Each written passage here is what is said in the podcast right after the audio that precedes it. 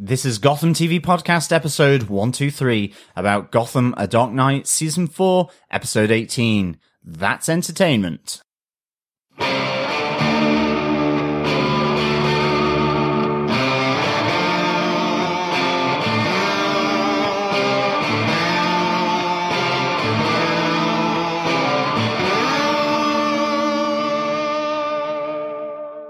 I'm David Mazouz, and you're listening to Gotham TV Podcast. This is Drew Powell, and you're listening to Gotham TV Podcast. This is Robin Lord Taylor, and you are listening to Gotham TV Podcast. Welcome back, Gothamites, to this episode of Gotham TV Podcast, episode 123, where we're looking at season 4, episode 18 of Gotham.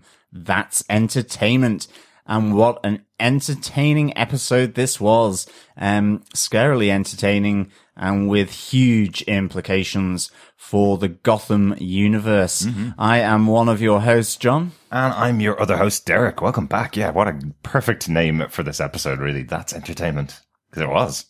It really was. um, and what a chaotic concert in downtown Gotham uh, it was for sure. Uh, welcome back, Gothamites, to um, Gotham TV podcast. And of course, please share the love, share the podcast, and subscribe, rate us, and leave a review of Gotham TV podcast over on any of your favorite podcast catchers where you can go and find your favorite podcast catcher by going to gothamtvpodcast.com and going to any of the subscribe buttons uh, where you wish to listen to our dulcet tones talking about Gotham.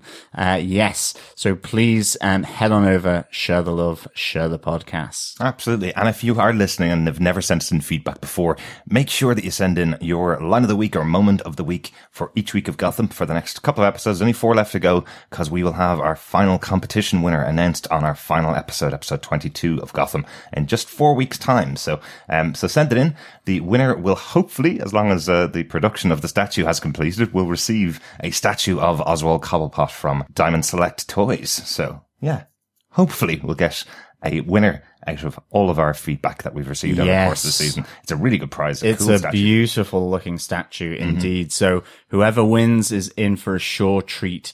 Uh, and especially if they are a massive Uber fan of the Oswaldy Cobblepots. And one more thing we probably need to mention. John, I've come to the realization that I really hate that Gotham's on Thursday nights. Yes, me too. It really uh, messes with our weekend, and that's going to be a little problematic moving forward. Uh, we've got a few weekends where we're not able to record due to other commitments, and so for the next few weeks, our schedule of release for Gotham TV podcast is going to be, uh, how shall we say it, Joker-esque, a little erratic. A little messed up, yes. Yes. Yes. But the good news, I suppose, is that if Gotham is confirmed for season five, we know for definite it cannot be on Thursday nights on Fox anymore because the NFL is back on Fox and that is a huge amount of money that Fox has spent on it. So they get Thursday night football from next season. So Gotham will be moving in the schedule. A good thing for us, I think. I think so. I hope so. And certainly let's hope and keep every item crossed, fingers, toes, legs and arms, uh, for Gotham season five. I have to say, given how solid, how good, how just crazily good, um, and just the twists and turns in this show, um, I really can't see them not giving it a season five, but I suppose stranger things have happened. But yes, uh, we are very hopeful for a Gotham season five. Yeah, and just remember last year it was confirmed in May of uh, of 2016 that we were going to get season four of Gotham. So we're not anywhere close to that yet. We've still got another month to go before you'd expect to hear about a renewal for Gotham. So uh, keep our fingers crossed, but uh, pretty hopeful after these awesome episodes the last couple of weeks. But we still have Gotham season four here, and I think we should head on into our spoiler filled review of episode 18 of Gotham. That's entertainment. Derek, what are some of the episode details? Well, the episode was written by Danny Cannon, one of the best writers really on Gotham, the, the creator of the show, as we all know. Uh, obviously, really in touch with the characters and really knows what he wants to do with each of them and the path he wants them to take. So always great to see an episode written by Danny Cannon. Yeah, definitely. So influential from the get go with uh, original showrunner Bruno Heller and of course John Stephens latterly. Uh, so really, really good to see him back here with his pen, with his typewriter, uh, penning this episode of Gotham. Absolutely. And the episode was directed by Nick Copus, who's done a fair few episodes of Gotham so far. In season one, episode 15, he introduced the Scarecrow. In season two, he introduced Mr. Freeze. And he also did Mad Grey Dawn, which was episode uh, 12 and 15 of season two. And this season, he did The Sinking Ship and the Grand Applause, an episode we both really enjoyed. Yes. Uh, really high hopes for this episode with such talent behind the camera in the director's seat and behind the desk at the writing desk. All right, John, do you want to tell us what they gave us with your synopsis for this episode of Gotham? Sure. A downtown concert and the members of the moral authority of Gotham become Jerome's next target. As he hijacks the concert, Jervis Tetch and Scarecrow hijack a Wayne Enterprises chemical facility to bulk up their stocks of laughing gas to make their deadly toxin. Meanwhile, Barbara discovers her destiny as her loyalties shift, embracing her new associates, but shunning Tabitha. With the Arkham inmates still running freely in Gotham, they are only getting more difficult to catch for Jim Gordon and the GCPD, but Jim is rewarded with inside information from an old friend. However, the tension escalates as Jerome demands the presence of his brother Jeremiah and Bruce Wayne at the concert, and reluctantly Jim and Lucius Fox have to turn to Bruce for help. Meanwhile, Tetch and Scarecrow hijack a blimp to disperse Scarecrow's concoction, and Oswald is revealed as an informer and is forced to ride the blimp with the hypnotized pilot. Back at the concert, chaos ensues, and the doom-laden blimp appears on the horizon, but just in time, Lucius Fox's plan works and Jim is able to take down Jerome for good. With order seemingly restored, Jeremiah returns to his home, where an unexpected present threatens to change Gotham forever. I think we should put the word order restored in quotation marks uh, here because it's it's Gotham type order. Yeah, yeah, for five minutes. Yeah, exactly. It was literally five minutes of order. And then we get a big white smiley face Oh. wearing a flamange of colors that range from green and purple uh, and having a big pouty red lips there as well. Yes, I'm certain we're going to be talking about that one. Uh, let's get into our top five case notes, John. Let's start off with something happy. Yes, Bruce's birthday celebration. Happy birthday, Bruce Wayne. Happy birthday, Bruce Wayne, indeed. Do you know what I really liked about this? Just a nice little touch. You know, in the comic books, Yes. the Joker was born on Batman's birthday. He was indeed. Yes, so on this show we get Bruce Wayne's 18th birthday and the birth of possibly Jeremiah as the Joker. Yes. Nice touch, Gotham. Do we think possibly, or are we actually calling it and saying, yes, we got Jeremiah as the Joker? So many people have been caught out calling Jerome the Joker that I'm not I'm not willing to step in until he comes out as the clown prince of crime in future. Well, yes, we still have that confirmation, but certainly for now, I think, at least for me, I'm going to call it. But yes, Bruce's birthday celebration brings omens of doom for Gotham, but not for him.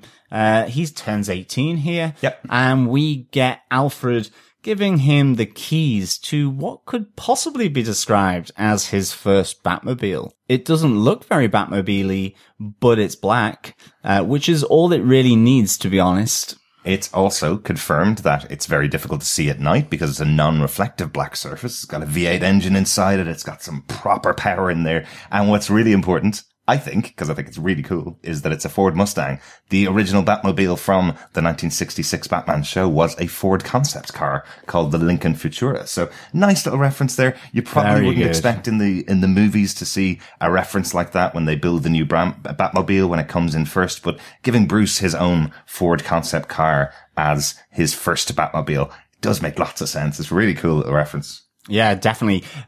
He still has to pimp it out, of course, Mm-hmm. to give it its go faster uh, bat wings. So let's see how he does uh, with his new Batmobile in the garage. And of course, it is bulletproof as Mm-hmm. well, which is very important for the line of work that Bruce Wayne is about to get into. Mm-hmm. Um, better be safe than sorry, says Alfred. And I think he's probably right. I think given all the crazy stuff that is going down in Gotham at this moment. I think he is. And also, as if to prove how difficult it is to see the car, Bruce and Alfred were having a conversation for about three or four minutes right beside the car, and Bruce didn't even notice it. Yeah, I think he should also go to Specsavers. Um, and he should get a little gift uh, card for Specsavers Possibly. from the person that actually interrupted and gate crashed his party, Selina Kyle. That must have been what she brought him, uh, because otherwise, up till that point, the guests for uh, Bruce Wayne's birthday party were a little thin on the ground. Just Alfred, but we get Selina gate crashing, arriving just in time to rob Bruce of his birthday tradition of blowing out the candles on his cake. It was a lovely scene. I really liked it. was really a nice, good, A nice yeah. surprising arrival of Selina, as always, uh, when she arrives at Wayne Manor. But finally, I think after four seasons, she's finally called out what we've been talking about. How poor is the security in Wayne Manor? She calls it lame. She says the security system in this place is lame. Um, and she's right. She always seems to be able to get in. You'd think with the attacks of the League of Shadows, with all the kidnappings that have happened, with Jerome coming into his house, that at this stage you would have metal bars on every window and no way to break in when, even when they're inside. Bulletproof glass. but hey, we've got Selina. She does have uh, a way into, into his heart and into his home. Yes. Um, although I think the security that Wayne Mansion would need is definitely just a big metal box around Yeah. the mansion. Yeah, maybe Jeremiah can rebuild the Batcave for Bruce. A nice little reference from Alfred as well when he's talking about uh, Bruce's seventh birthday when he's saying it was one of my favorite birthdays because you were there. You had a special present from Thomas Wayne that you loved so much. And you said you would take out some bricks and you would build a special home for it. One that only you knew about. A special cave and a special home for it. That special cave, could that be the Batcave? Is this something that Bruce still has in his mind to build for his brand new Batmobile? I really hope so, um, because I think that should be Alfred's 19th birthday present to Bruce. you know, whilst Bruce is out of the house, Alfred should be there, uh, doing, um, his redecoration of the Batcave. Love it. Shovel in hand, Yes. digging out much bigger space uh, for his, for all the new Batmobiles to, to be seen in future. Uh, but no, I did really like these scenes. I know that um, that the guests at the party were quite low. We'll probably see in future seasons or future versions of Bruce Wayne that he does usually throw quite a spectacular party for his birthday. But I think Bruce has been doing a lot of partying over the last couple of months. And maybe he just needs a quiet day in with a cake and his best friend and his other best friend, Selina. It's quite nice that she popped over. But I like that she calls out she has no idea it's his birthday. Yes, in his 18th year, it has been crazy busy uh, and eventful for Bruce Wayne. Absolutely. One final thing I want to point out about this scene, which I really liked when Jim and Lucius arrive in the house and are explaining this big plot that's going on. Selina is absolutely channeling her inner cat. She's sitting at the table completely disinterested with this thing that's going on. She's one step away from cleaning her body uh, as she's waiting for this whole thing to blow over. I like that moment. She's not, she doesn't get involved. She doesn't go with Bruce to the, to the concert or anything like that. Um, she just seems completely disinterested. Proper black cat. Definitely, definitely. Uh, on to case note number two, the Gotham Music Festival. Is this the first annual Gotham Music Festival, or will they never have a music festival in the city again? After this one, I think it is cancelled forever. Um, here again, another gate crash, this time of the Gotham Music Festival by Jerome, who has in tow the leaders of Gotham that include the new mayor, uh, as well as the police commissioner and some moral authority members of Gotham. I think there's a bishop there. There is a, you know, a know-it-all effectively who probably writes for some kind of paper that just tries to tell everyone how they should live their life. Right. Um, that kind of thing. The da- the Daily Mail of Gotham City, basically. Effectively, yes. And of course, they are all strapped with bombs around their neck. And of course, Jerome has a release trigger so that if he is shot, wounded, taken out, then as well, like a few of these um, unfortunate hostages, uh, they will all be taken out. Yes. Um, yes, we see a bit of head exploding going on here as some of these uh, hostages really are used to reassert Jerome's control over this situation. I think the priest goes, the police commissioner goes. So ultimately, um, yeah, that was kind of interesting to see, just to see these heads explode like a melon. It was, and quite surprising. Once again, things that Gotham are doing on their show are shocking for their time of night, I suppose. It's on, you know, eight o'clock in the evening in the US, you know. It's a really surprising thing to have somebody's head explode, or two people's heads explode on stage and these, in these scenes. It still surprises me what Gotham can get away with sometimes. But it is quite interesting. We have our brand new mayor here. Uh, we haven't seen a mayor since, um, since Mayor Aubrey and since Oswald Cobblepot were mayor. So brand new person in that in that place, and the first order of business is to get kidnapped by Jerome. Yes. unfortunately. Also, I know you say police commissioner, but it's not called out exactly what his position in the police force is. We did see another police commissioner earlier on in the season, uh, a different actor playing him, but we know that Jim Gordon will eventually become police commissioner. Um, there may be an open position if that was the police commissioner. Definitely. Um, there will be an open position somewhere in the GCPD. I would say being the right hand man of the mayor might make him the commissioner, but yeah, it wasn't actually confirmed. Yeah. Um, but, But really see. important in that position to not lose your head. Well, unfortunately, he didn't uh, succeed in that brief on and remit of his job, but it wasn't down to him. It was down to Jerome. Great thing is them taking over this music festival means that the music takes a really nice Batman theme as they're dancing to the old Batman 66 theme. It's so good, isn't it? I just thought it was really impressive that they had it. I saw something on Reddit during the week when there was photos of the Gotham Music Festival of Jerome standing on stage and somebody was commenting, I'd love to see him on stage dancing to Party Man by Prince. That would be a nice little tie in there. This is even better and I didn't Yeah. expect it at all. It's really cool having that moment when they're all dancing to the tune because that happened quite a lot on the TV show. Uh, back in the 60s, you'd have them actually dancing to the theme tune, so, or fighting to it, I suppose. Almost like dancing. But despite all this frivolity on stage from Jerome, he is there with a purpose.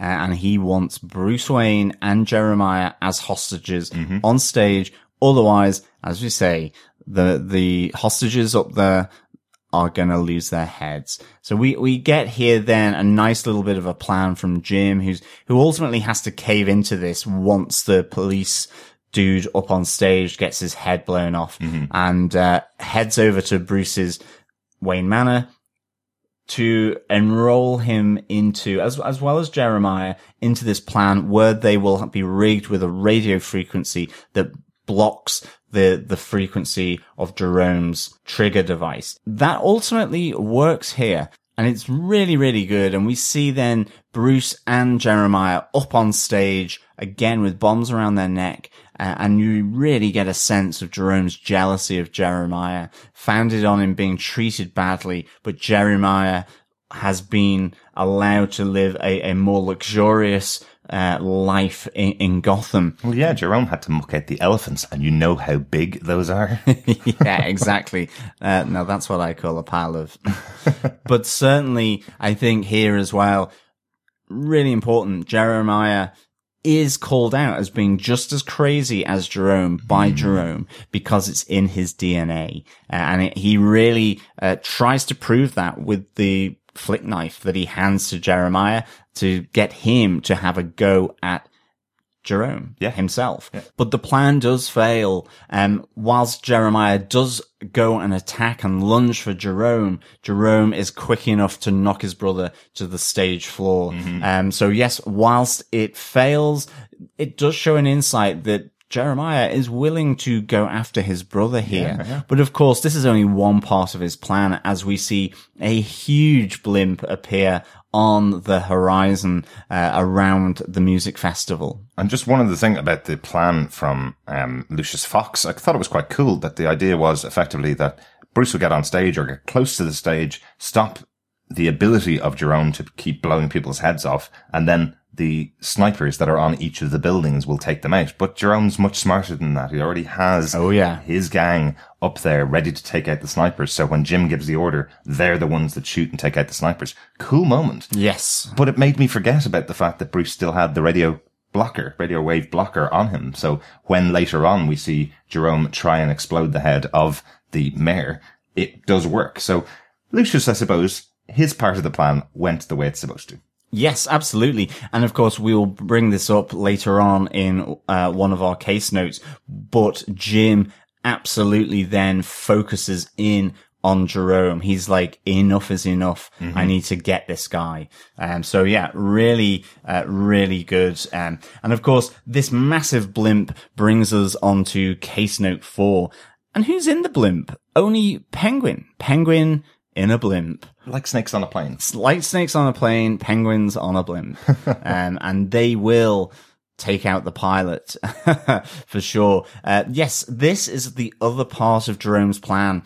Both Scarecrow and the Mad Hatter taking a, a huge leap forward in the production of the Joker serum, the concoction that will turn you smiley and crazy all in one go. Uh, and we find out here that as well, we've heard that what is Oswald's purpose within this plan of Jerome's. Yeah. You know, initially it was that's where they could hold their brunch meeting that he would provide the money and this kind of thing but ultimately what we find out here is that jerome knows oswald's connection to jim gordon uh, that old friend you know and his purpose is to tell Jim of Jerome's plans. Yeah. Jerome wants his plan to be known, uh, as we'll certainly see later on in the podcast. But here, Oswald's purpose is absolutely revealed. And so he ends up on this blimp because Scarecrow and Hatter knock him out and then tie him to the blimp whilst it's laden with the batch of the Joker serum that has been made at the Wayne Enterprises chemical labs.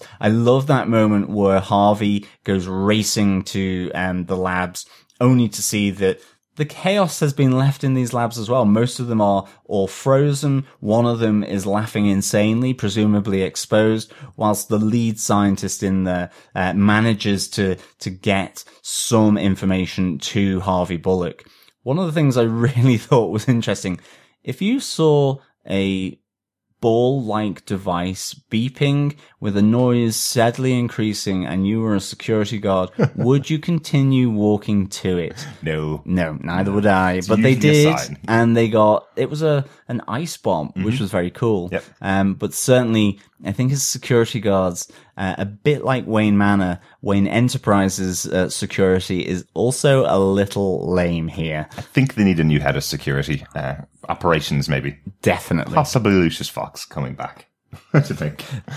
Definitely. But I love the fact that this serum is on a blimp. You know, we've seen in a lot of the wide shots of Gotham, certainly in season one, um, we have all these blimps, you know, giving it that lovely air of timelessness again. You know, this idea that they're in old sedans, but they have mobile phones. Yeah. You know, the idea that the, the phones are still very old looking, yet on the desk, yet they have super duper technology when they need to. Yeah. And the it, TVs are all CRT TVs rather than flat screens. You know, exactly. even in Wayne Manor, which you'd expect to be slightly different. But yeah, yeah, I love that timelessness. And the blimp is actually quite an important feature of the cartoons. The Batman animated series used to have them on there quite a lot. We saw them in the computer games. We have blimps in them as well. So it's nice to see them actually set something on a blimp. I remember back in episode three of our coverage of Gotham where we were talking about Balloon Man and we thought that his modus operandi would include a blimp flying through the air of Gotham. But no,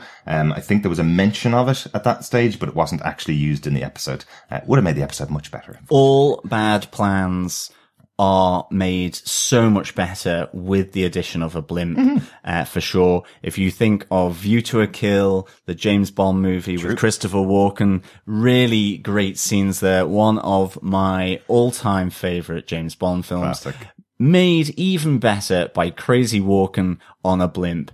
Here we have Crazy Oswald on a blimp, and again, really, really good. I mean, Oswald. what better way to disperse evil, toxic, laughing Joker gas serum slash poison? Um, really, really good. Yeah. But of course, I really like the way then that Penguin really just gets trapped in the situation. Uh, I love the fact that Jim is saying, no, you're going to help me pilot this blimp out over the water. And like Penguin's response of, I don't even drive my own car. You know, as he's fighting, he's struggling with the pilot who's threatening to kill him with a gun. But then he is trapped there because it's like, well, how does he get it down? He does not know how to steer properly this blimp. He manages to get it away from the concert venue. You know, ultimately it's looking as though the day has been saved, uh, with this, uh, deadly blimp, this doom laden blimp, Yes. uh, being piloted out towards the sea, uh, by Penguin. I love that Harvey has no regard for the fact that Penguin has just saved the city of Gotham. His response is basically going, just let him stay up there and stew. Yeah. and I'm wondering whether that's something that, uh, that Oswald heard in the background when Jim was talking to him. Um, or is the taunt from Jim Gordon, which to anybody else would be a compliment, but Jim says to him, Oswald Cobblepot, Gotham thanks you, which is probably something that Oswald doesn't normally expect to get. A thank you from the people of Gotham for saving them. He's now a hero of Gotham. Very impressive. but he ends off screaming as he goes out to sea in this uh, uncontrollable, gigantic blimp of Gotham. Uh, I don't know whether he's going to be taking this out on uh, on Hatter or on um, Scarecrow in future, or whether he might even take it out on Jim and Harvey. Well, it is really, really good that they've positioned Oswald Cobblepot here really against what Jerome is looking to do.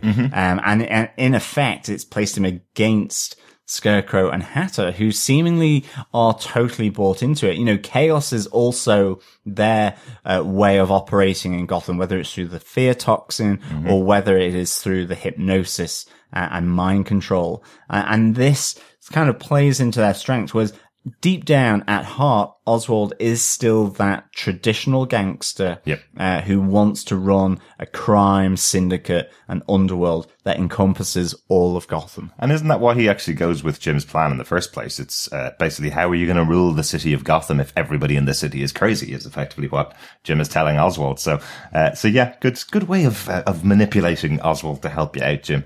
I don't really know whether he would have done anything else. I can't think he would have been able to bail out of the blimps. But he probably was just trying to save himself as well. Mm-hmm. But I think moving on to the outcome here and to our case note four, the death of Jerome. Yes. Seemingly all is well in Gotham after Jim Gordon hunts Jerome down here. I mean, this actually, this is really one of the moments where I just felt Jim Gordon was not thinking about the rules of the playbook. It was, it's time to take this guy out. You know, he shoots him from, um, the crowd at the concert and then tracks him down, shoots him again in the stomach. You think he falls. Now, Jim ultimately does put his hand out to try and save him, Yes. but Jerome doesn't take it.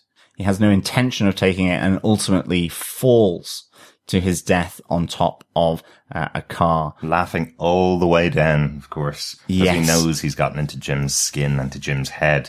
Um, it's really interesting, isn't it? That moment where he's reaching out to Jim going, you have to save me. That's your job. You're, you're a lawman. You always will be. Or are you a murderer, Jim? Will you let me die? You know, it's a nice little twist of the knife into Jim and then eventually tells him, I'm going to live on forever. It doesn't matter. I'm an idea, not just a man. Yes. Which we have heard before from Jerome. And it really ties into a lot of the Joker mythology, uh, in terms of from the comics and the, the previous movies. You know, if you think of, um, The Dark Knight, you think of the Joker in that. It is about being an idea. You think of that face off between Joker and Batman at the top of the building at the end of Christopher Nolan's films.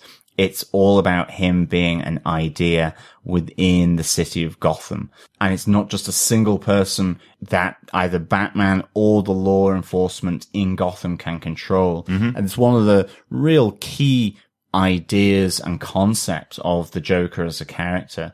Uh, and this is why I think it's really interesting. And I think it's also why that you can have so many different origins of this character because it's based around an idea. Yes. And I think ultimately here we get that concept of the Joker being reborn again in, in the form of deadly twins with a shared DNA. Okay. They've both had different experiences in their life and have grown up differently, but ultimately with the death of Jerome comes the birth of Jeremiah, uh, in a very different way. Yeah. Really, really cool. I loved it was a little present left back at his home. Initially it looks like it's from Wayne Enterprises. And we, we've had that conversation between Bruce and Jeremiah all the way through this, where Jeremiah is talking about different projects that he's working on. Obviously, Jeremiah has worked with Thomas Wayne previously, and Bruce really wants to try uh, and be um, his backer and supporter. He, he's really seeing Jeremiah as uh, a way in which Bruce Wayne maybe can, uh, you know, build Wayne Enterprises or maybe even some of his secret stuff for, um, and as the future Batman. I do also wonder whether he's also trying to keep, you know, the keep the friends close, keep your enemies closer kind of thing. I wonder if he has been turned a little bit by Jerome, um, and that conversation he had with Jer- Jeremiah, where Bruce is thinking, perhaps if I bring him in under Wayne Enterprises and fund what he wants to do, perhaps he won't turn out like Jerome. Absolutely. I wonder if that's a consideration for Bruce. Bruce is a smart kid, you know, he's got, he's got a lot of time spent in this city and knows what to do. I wonder if that's part of the reason that he gives them the Wayne Enterprises grant. But as you say, yeah, Jeremiah arrives back to his bunker like home and sees the present with the Wayne Enterprises tag on it, which I think is probably the only reason that he's caught off guard and opens up the box because he had that conversation with Bruce. So he is expecting something to come in. Maybe not a big, nicely wrapped present, but, Yes, uh, I, I- I wonder would if it just say- caught him off guard slightly. Yes, I would say the purple and, and white flamboyant wrapping may have suggested it wasn't a corporate gift after all.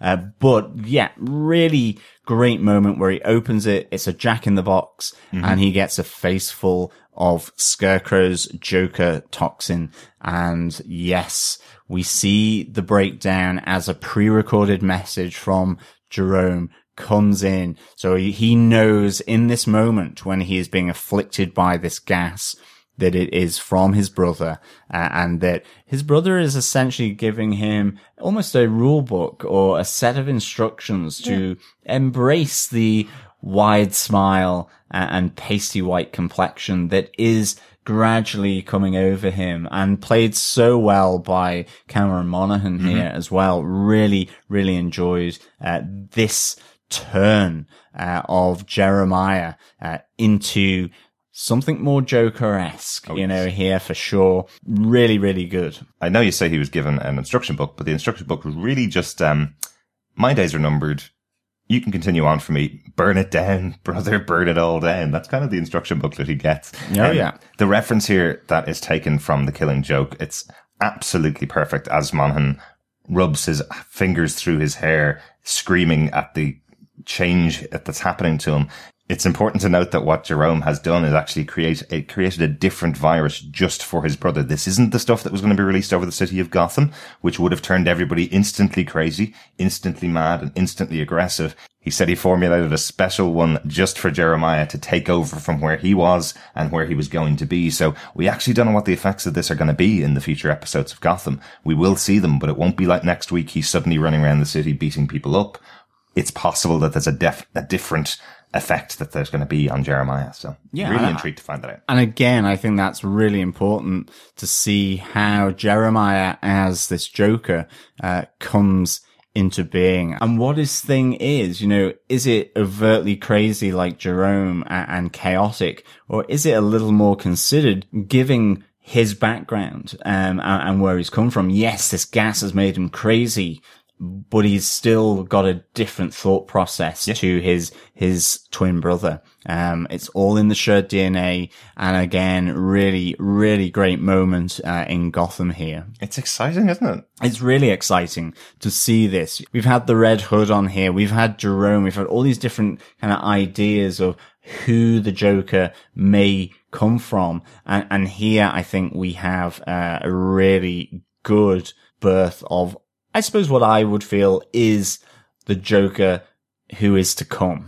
Yeah, I'm definitely looking forward to seeing more of this. We go on to our final case note, uh, case note five, slightly separate to the rest of the episode. Obviously, lots of that stuff is interconnected. Um, the other side of the city of Gotham. Case note five, Babs continues her path to lead the League of Shadows.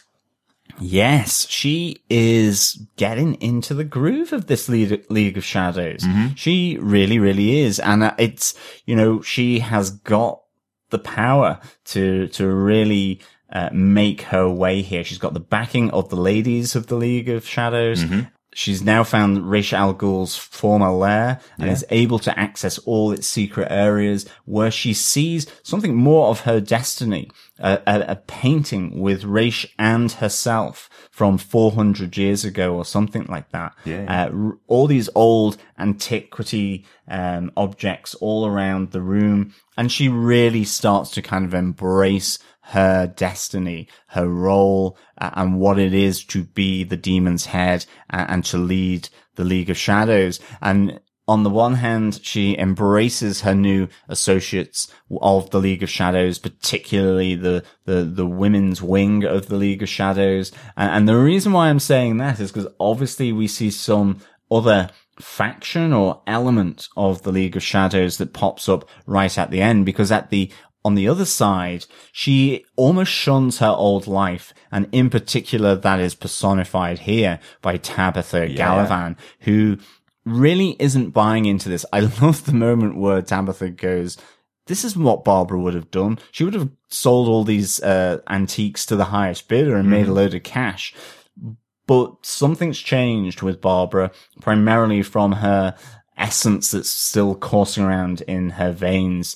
Uh, You know, there must be some kind of controlling element here, or she is feeling the power that this can bring her that goes beyond the siren's bar. You know, she's starting to maybe think bigger. Yes. Um, and the support that she has. And ultimately she chucks Tabitha out. Um, but she doesn't do it herself. And she says, why do I need to do it? I don't need to get my hands dirty with the likes of you when I have people to do it for me. But the interesting thing here then is we see a unknown figure in the car seeing Tabitha being beaten up by uh, the the assassins from the League of Shadows. Yep. They don't kill her, and they say if you come back again, we will kill you. But she's not killed, um, but is then helped up by seemingly this male faction of the League of Shadows saying that the Demon's Head is not the same, um, with Barbara at the head. We'll really see what happens here. This is kind of interesting that there's almost a civil war going on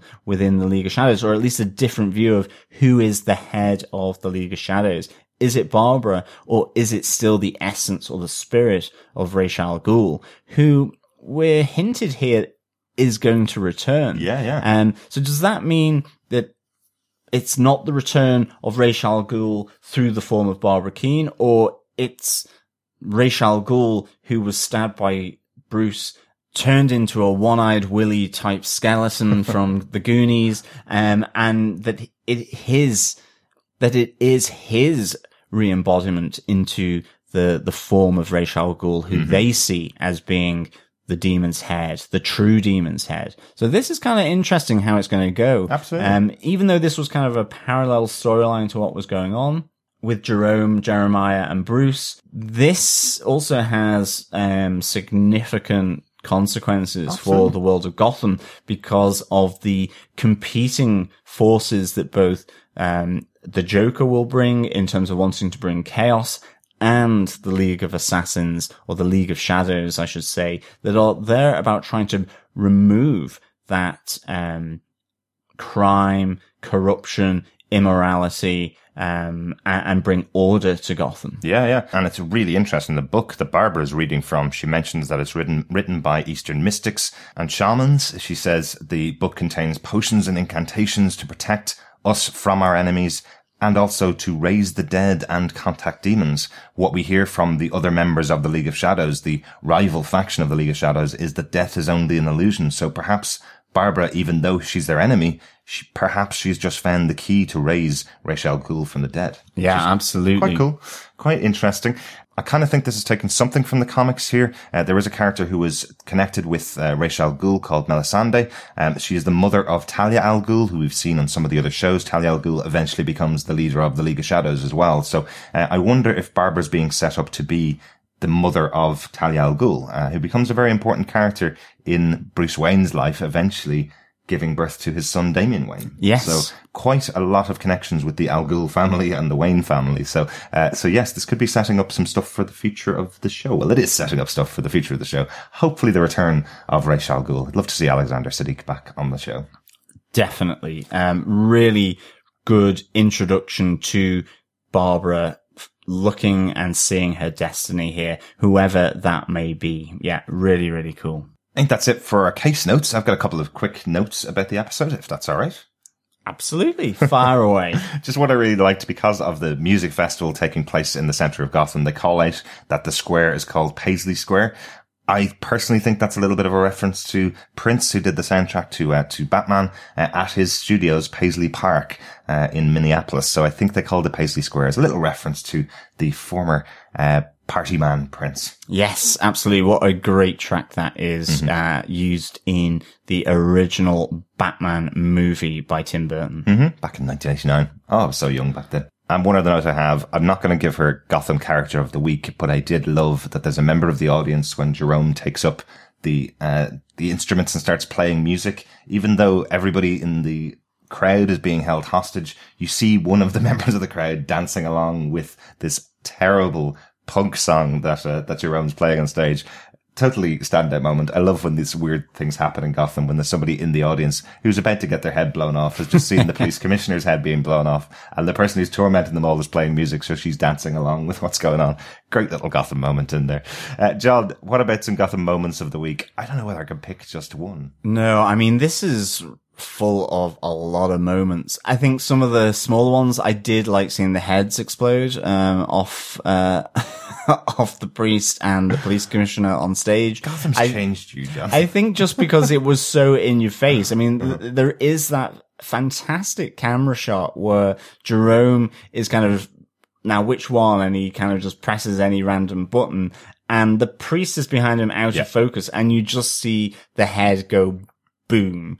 Um, you know, and it's the expression of, of Jerome as well, contrasted with the exploding head behind, you know, fantastic, uh, little bit of, uh, direction and, and framing of that shot. So, so good. But I certainly think for me, I loved hearing the tunes of Batman's 66 theme, the coming out in a real kind of rock way on this stage with Jerome going, uh, with it as well. I thought that was very, very cool to see that. And again, it's those loving nods back to that original series as well as the films that makes Gotham not just in terms of its storyline, but it's so filled with Easter eggs and, just uh, loving references back to all the Batman stuff that has gone beforehand. So I, I really, really thought that was a great moment of the week. And of course, then there is the other great moment of the week as well, which is a big moment of the week.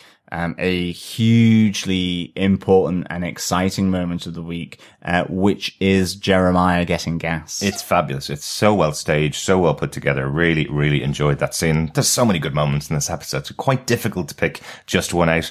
Much like the Gotham characters of the week, we normally pick out and highlight one individual smaller character who may not be on the show in the future. I'm not too sure whether there's anybody like that that stands out uh, in this particular episode. I really liked the members of the moral authority of Gotham. Where have they been for four seasons? it's like we don't like what's going on in the last few weeks. Well, sorry, love, there's been this kind of stuff going on for four and a half years now in your city. Um, where is your moral authority on this city, and what can you actually do to change that? Really liked her. Thought she was really uh, a really good little character to have in there. Um, we'll see more of our new mayor, I think, in future. Uh, so I'm not going to give him Gotham character of the week. I think we have to, since it's his final appearance, I think we have to give Jerome the Gotham character of the week. Really. yeah, I think so. It- Perfectly per- personified, brilliantly played by Cameron Monaghan. Knowing that we haven't lost Cameron Monaghan from the show as well is a huge benefit, but I do think he had some fabulous moments this week. Ah, definitely. Uh, could not agree with you more. I think Gotham character of the week is Jerome. What he's brought previously uh, in Gotham in the other seasons and what he's brought this time uh, to Jerome and this season is phenomenal. And I'm really excited to see how different potentially Jeremiah's form of the Joker is Yeah, as well. absolutely. Um, I think this must be so exciting for him as an actor to br- pull out subtleties uh, that, whilst similar in the theme, just projects something different for this character as to how they behave. So I'm really uh, looking forward to that. Yeah, I'm really excited to see what comes. Uh, can I just call out a little tweet from Cameron Monaghan the other night that I really enjoyed after this episode aired and we had Jeremiah's face transforming into the smiley face of, uh, of the Joker as he gets gassed. I love that Cameron Monaghan tweeted a picture of it and said, there DC go again, putting in a CGI mouth, a little dig at them for the Justice League and their CGI mouth on Henry Cavill to remove his mustache. Nice gag there, Cameron. Absolutely. right, John, your turn. How would you rate this episode of Gotham? I am giving this five toxic blimps out of five. Um, yes, for me, I think this is a seminal moment for Gotham, and that's why I'm giving it five out of 5 But not just that, it was handled so well as well. That's it. You know, we, I think, get the birth of the Joker here. Right. It's always been told Jerome was not the Joker.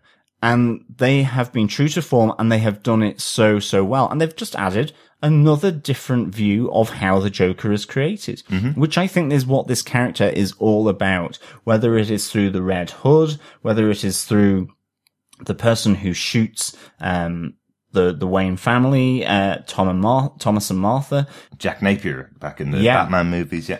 you know, there are many different routes to the creation of this character, you know, in the comics and through the films that I think means that this is in that same tradition. And I think it was done incredibly well. Yeah. And I think just overall the episode bringing it to that, um, massive conclusion was fantastic from the blimp with the toxic gases, with Penguin piloting it, with the attack on Wayne Enterprises, with the attack on Bruce Wayne, the attack on Jeremiah by Jerome, having them as hostages on that stage, the birthday of Bruce and connecting it to the birth of the Joker. Mm-hmm. All of this really, really good, as well as providing this other side of the threat to Gotham through the League of Shadows and seeing Barbara embrace that. Really, really good. And that is why I absolutely give this five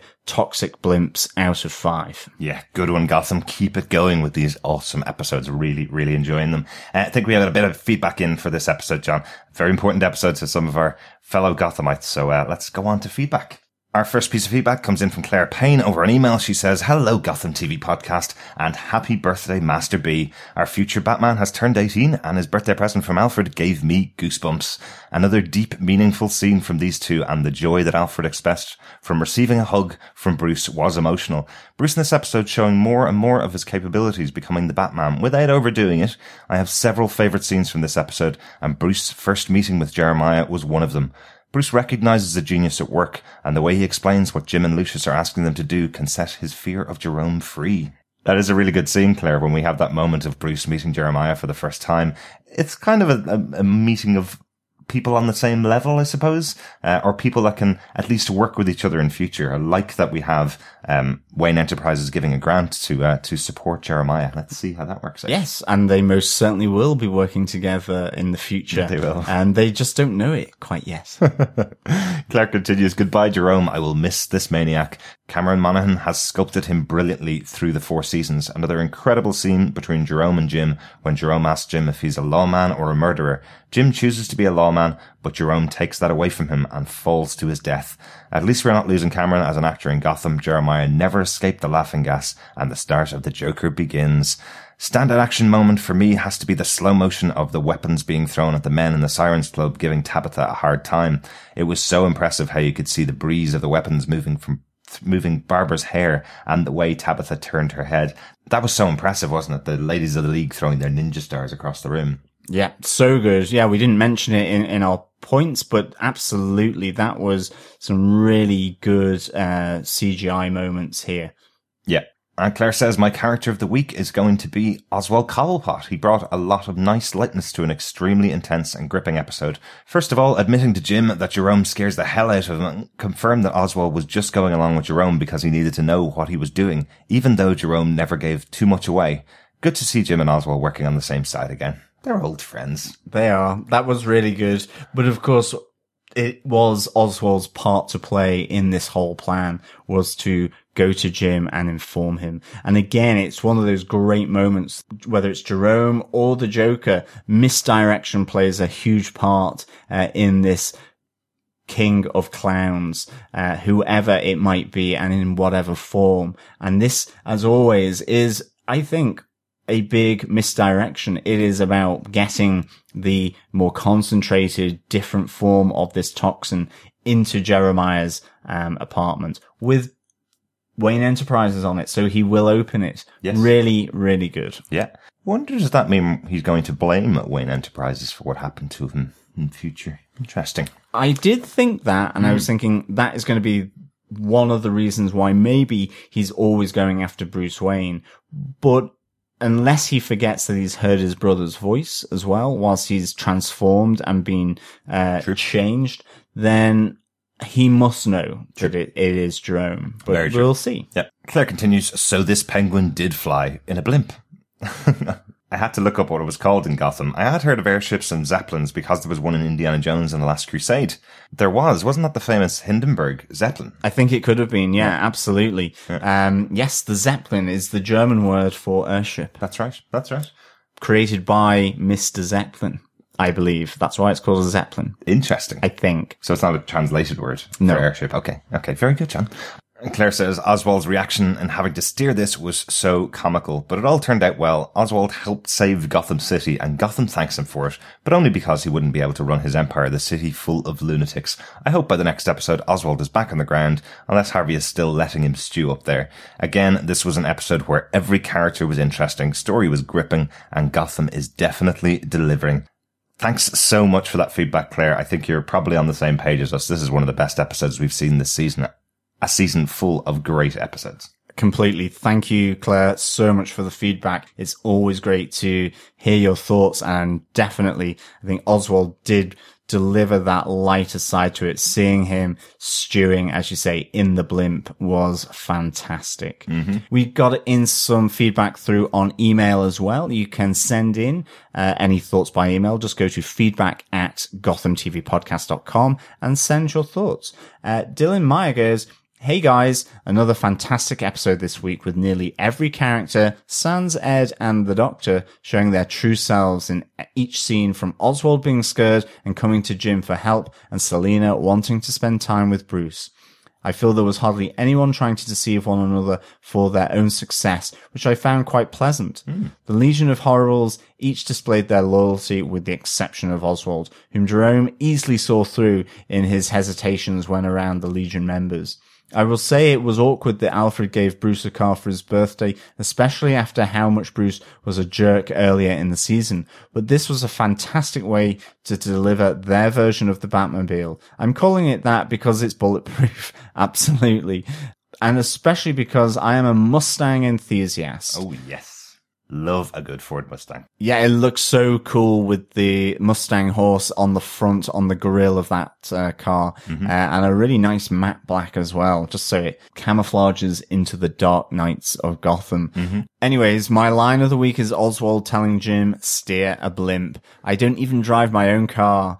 Absolutely hilarious. And I'd say my character of the week is Tabitha, because she definitely stayed true to herself and tried to confront her friend Babs and didn't back down when faced with three members of the League of Shadows. It'll be very interesting to see what was meant when it was said death is an illusion in future episodes. Can't wait until next week. All the best, Dylan. Thank you so much, Dylan, for that. Um, yeah, it's going to be really interesting what death is an illusion actually means here. You know, is it that Ra's al Ghul ultimately is within Barbara, or is Barbara still her own person, or is there going to be some kind of transformation or mystical element here from all these um, books and scribes that are there that Barbara will use to resurrect Ra's al Ghul. Remember, there is the Lazarus Pit as well, so we have to really see uh, what goes on uh, in Gotham. And I think, in particular, now that we see a dissenting voice within the League of Shadows that are currently uh, skeptical of Barbara at the helm with um, another part of the League of Shadows. So, yeah, this is turning out to be um, a little more civil war-y than uh, I thought it was going to be, and Yeah. I'm really interested to see what happens. Uh, who will ultimately be the demon's head? Yeah, and we knew that it couldn't be all the members of the League of Shadows that came over to uh, Babs and Tabitha's Sirens Club uh, to introduce themselves, and then all the men get killed. We knew it couldn't have been the entire warrior army, despite how powerful they are. So nice to see there are more members of the League of Shadows around, which is pretty cool. Uh, enjoyed that. Oh, and really nice call out there, Dylan. I like that Tabitha did not back down when Yeah. she was faced with three members of the League of Shadows who were telling her, we're trained in 90 forms of combat. You're not going to win this. She did a pretty good job for, she, she survived pretty well for a couple of minutes before they eventually took her down. But, uh, a nice little moment. I also like the fact that the other members of the League of Shadows watched on, didn't, didn't stop, uh, Tabitha from being kicked in the stomach over and over again. They just waited for the ladies of the League to walk away before approaching, uh, Tabitha. Yes, uh, plans are afoot. Yes. dear Watson. Absolutely. Plans are afoot. I think. And over on our Facebook group at facebook.com slash groups slash Gotham TV podcast, we got a little bit of feedback in from Rhonda Coyle. Uh, she says, so Jerome's brother Jeremiah is the Joker. Even though the present said it was from Wayne Enterprises, it was from Jerome. The gas was more powerful than the gas was going to be released on the city. You saw the white face and the happy face and the laugh like the Joker. So will Jeremiah make it back on the show in season five? We will see. Slowly we'll learn more about the Joker and who he is as he becomes the clown prince of crime. But not without his partner Harley Quinn. I think she'll be on the show soon, or at least I hope so. The League of Shadows will form slowly when Ra's al Ghul returns, and from next week I think we'll see Bruce continue to, to slowly become more Batman. I think that Bruce and Kitty Cat are going to kiss and begin slowly falling into their love and hate relationship. In a previous episode, we saw Bruce's doppelganger push Selina out of the window, which started the love hate relationship between the two of them. So what do you think is going to happen in season five to come? Will we see Harley Quinn and Penguin and Riddler grow to become the villains we know them to be? Thanks for that feedback, Rhonda. There's some interesting points in there. I actually think we're going to get Jeremiah back this season of Gotham. We've still got four episodes left of the season. I think we're going to see what the effect of that gas was on Jeremiah in at least one more episode towards the end of the season. Interesting that Rhonda mentioned Harley Quinn uh, here. I know a lot of people have wanted Harley Quinn on Gotham, uh, a character originally created for the animated series and brought into the comic books afterwards, and a hugely popular fan favorite character. Um, the reason why it's quite interesting is because the final episode of this season of Gotham pays reference to the first comic book that Harley Quinn was brought into the comic book universe. Excellent. So I'm wondering if the reason why it's called that is because maybe we do get the appearance of Harley Quinn in the show. Yes, a, a very early version of Harley Quinn, no doubt. Maybe because Jeremiah is apprehended and put into Arkham Asylum, were his maybe slightly more devoted than she should be, uh, Arkham psychologist and psychiatric uh, Doctor um, Harleen Quinzel, Maybe. uh, maybe um, ultimately starts her own journey to the dark side of Gotham. Yeah, I'm sure we're going to see Bruce and Selina's um, relationship continue to grow. Again, I like the fact that Selina came over the house for pretty much no reason other than to spend a bit of time with Bruce. It's nice to see. We don't get to see that very often in, in Gotham. Uh, it tends to use its time to propel the storyline quite significantly when someone always comes to a place for a specific reason. These guys have to hang out occasionally, so nice to see a little bit of that. I wonder will we ever see the Bruce Ganger again, John? What do you think? It will be interesting. I think he probably is slowly dying somewhere. I mean, you know, we did know that ultimately, um, he wasn't going to be able to survive. So maybe he will ultimately die off stage here. Uh, in Gotham, but I really do hope we see the the Bruce Ganger back, and I think as well Captain Barnes as the executioner. Yes. I think that would be really nice to see him back. Um, and there are hints here, you know, with the potential for Hugo Strange to be coming back as well. That possibly, uh, he, there's this other set of villains that can still come back. Absolutely. It's a big wide world out there in Gotham. And death is only an illusion after all, John. Yes, exactly. Thanks so much for that feedback, Rhonda, and thanks to all the feedback so far. Make sure you get your feedback into us as we finish up the last four episodes of Gotham. I have a little bit more time each week because we're going to be a little bit later uh, for the next four episodes, but we will be recording our episodes each week as we go towards the end of the season. Next week, we're back with Gotham season four, episode 19, To Our Deaths and Beyond. Ooh, Buzz Lightyear arrives into Gotham. Almost, almost. I'm not sure whether to our deaths and beyond would be would be something that he'd A be saying. darker version of Buzz Lightyear. Slightly, yes. Yes. Yes, and with that, thank you as always for listening to Gotham TV Podcast. Yes, I'm off to go and steer a blimp for the afternoon, um, and then maybe be left up there for the next week. But once I'm down, once the blimp has deflated, uh, I will be back to speak with you again next time. Excellent. I can't even do that. I don't even drive my own car. Bye.